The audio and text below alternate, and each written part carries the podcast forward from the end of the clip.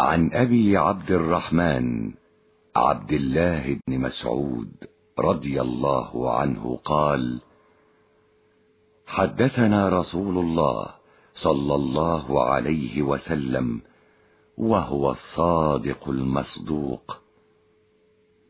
إن أحدكم يجمع خلقه في بطن أمه في أربعين يوما نطفة ثم يكون علقة مثل ذلك. ثم يكون مضغة مثل ذلك.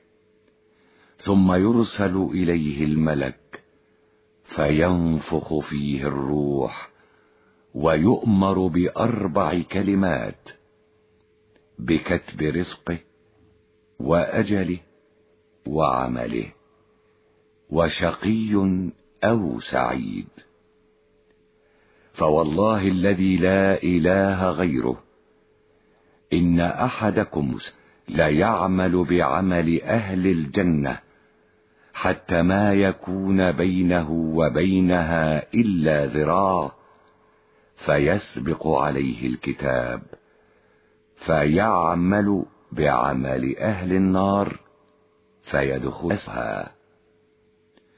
وإن أحدكم لا يعمل بعمل أهل النار حتى ما يكون بينه وبينها إلا ذراع فيسبق عليه الكتاب فيعمل بعمل أهل الجنة فيدخلها.